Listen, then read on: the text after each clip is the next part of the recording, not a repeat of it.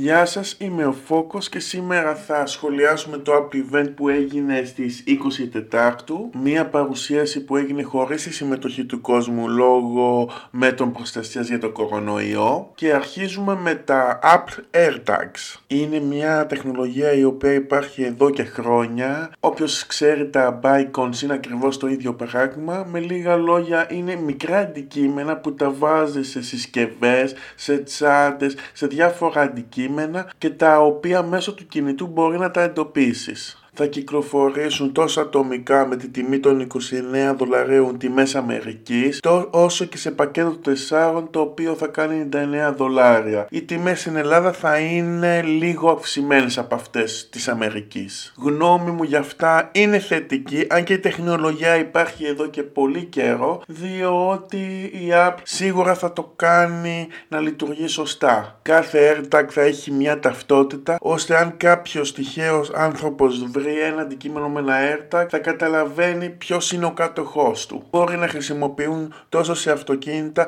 όσο και σε διάφορα οχήματα ώστε να ξέρεις ανα πάσα στιγμή που βρίσκονται. Υπάρχουν διάφορα ερωτηματικά για αυτά, π.χ. την εμβέλεια που φτάνουν, πόσο κρατάει η μπαταρία και γι' αυτό περιμένουμε τότε τα reviews και γιατί όχι να κάνουμε και εμείς review ένα από αυτά για να βγάλουμε το τελικό συμπέρασμα. Θα συνεχίσουμε με τα νέα iMac, τους διάσημους all in all υπολογιστές της Apple. Αρκετά θετική εντύπωση, θα περάσουμε πρώτα στην εικόνα το νέο iMac. Έχουν μικρύνει πάρα πολύ σε μέγεθος, έχουν αλλάξει τελείως το design, μιλάμε για καινούριο σχεδιασμό και πολύ θετική εντύπωση σε γενικές γραμμές. Πλέον τα iMac θα κυκλοφορούν και σε πολλά χρώματα ώστε να ταιριάζουν ανάλογα με την αισθητική του χώρου σε αρκετά περιβάλλοντα. Επίσης αλλάζουν και τα περιφερειακά, πλέον θα έχουμε πικτρολόγια και ποντίκια σε διάφορα χρώματα και θα έχουμε και ενσωμάτωση του Touch ID στα, στο, στα πληκτρολόγια. Δυστυχώς θα ήθελα να υπάρχει και Face ID. Δεν ξέρω αν θα υπάρχει, αλλά θεωρώ ότι η τεχνολογία αυτή που υπάρχει στα κινητά είναι αρκετά πετυχημένη και μπορεί να ενσωματωθεί και στους υπολογιστές σε μεγάλο βαθμό. Το μέγεθος έχει μικρύνει και ο λόγος είναι επειδή κυκλοφορούν πλέον με τους νέους M1 επεξεργαστές και αυτός είναι ο λόγος να το πάρει κανένας. Οι M1 επεξεργαστές της app έχουν μπει στη ζωή μας εδώ και αρκετό καιρό. Έχουν προκαλέσει πολύ θετικές εντυπώσεις αφού δεν είναι θέμα αποδόσεων μόνο που είναι κατά πολύ μεγαλύτερες από τους αντίστοιχους επεξεργαστές της Intel. Έχουμε καλύτερη διαχείριση ενέργειας, έχουμε μεγαλύτερη εντοχή συσκευές που φέρουν μπαταρία. Είναι γενικά ένας λόγος για να πάρεις με τέτοια συσκευή αυτή και να αλλάξεις την προηγούμενη. Ό,τι προβλήματα και bugs έχουν αναφερθεί σε προγράμματα, στο σίγουρο είναι ότι θα λυθούν. Είναι μια πρώτης επιλογής πρόταση και όποιος ψάχνει για υπολογιστή της app σε γραφείο ειδικά, είναι, ο iMac είναι μια πάρα πολύ καλή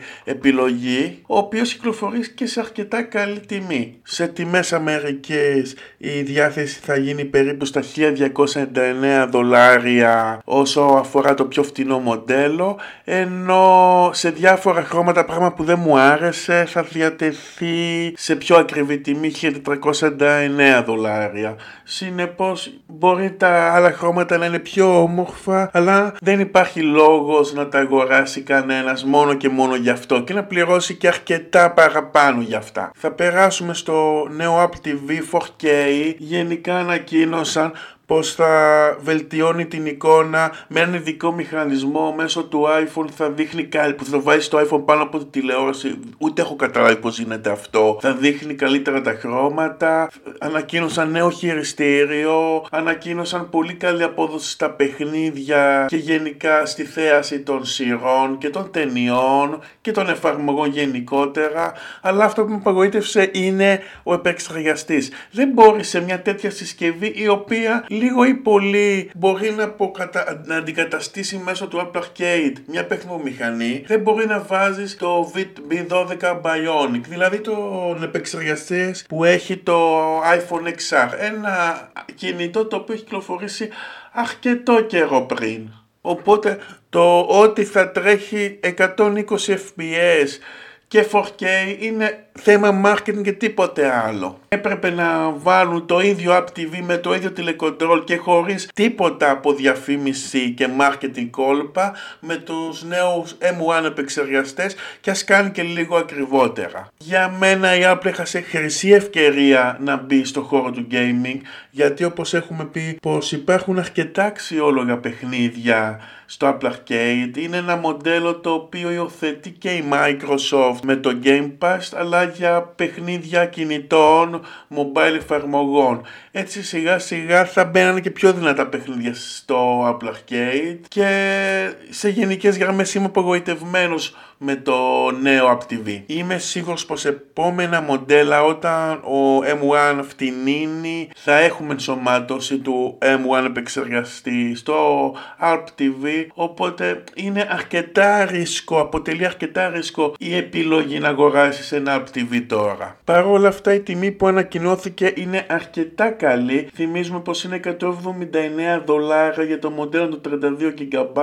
ενώ σε, για διπλάσιο χώρο έχουμε μόλις 20 δολάρια παραπάνω, 199 δολάρια, οπότε δεν υπάρχει λόγος να προτιμήσετε το φτηνό μοντέλο. Και ας περάσουμε στη τελευταία συσκευή που ανακοινώθηκε στο event, το iPad Pro του 2021 είναι αυτό που δεν έκανες στο App TV, το έκανες στο iPad Pro. Τι είναι δηλαδή; Να βάλει M1 επεξεργαστή σε αυτή τη συσκευή. Κυριολεκτικά την απογείωσε. Θα έχουμε επίσης και 5G για πρώτη φορά σε κινητή συσκευή της Apple, πράγμα που είναι θετικό για μερικούς, οπότε αξίζει να αναφερθεί. Εξυπακούεται πως το Apple Pencil θα αναγνωρίζεται και στις νέες συσκευές, ενώ έγινε ιδιαίτερη αναφορά αναφορά στις κάμερες που προσωπικά πιστεύω πως έπρεπε να γίνει έκπτωση στις κάμερες διότι καλό είναι να έχεις καλές κάμερες στο iPad αλλά δεν είναι πρακτικό. Οπότε αν είναι να ρίξεις την τιμή και το κόστος παραγωγής σε ένα τομέα, σε ένα tablet καλύτερα να είναι στις κάμερες. Θα έχουμε USB-C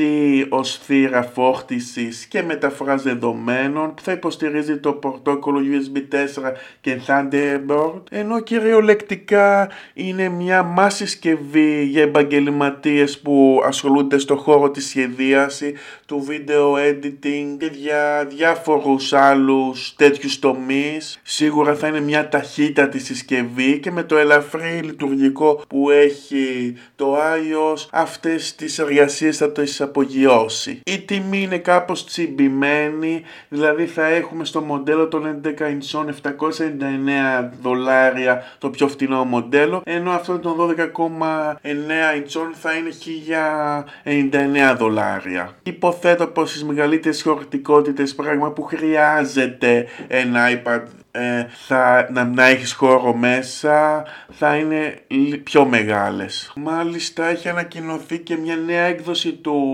Apple iPad Pro το οποίο θα έχει χωρητικότητα 2 TB. Υποθέτω πως η τιμή θα είναι αρκετά υψηλή και απευθύνεται στους επαγγελματίες ή σε αυτούς που έχουν αρκετά χρήματα και δεν ξέρουν τι να τα κάνουν. Θα έχουμε νέες οθόνες οι οποίες θα είναι με τη τεχνολογία mini LED, θα έχουμε πολύ μεγάλη αντίθεση και ένα άλλο χαρακτηριστικό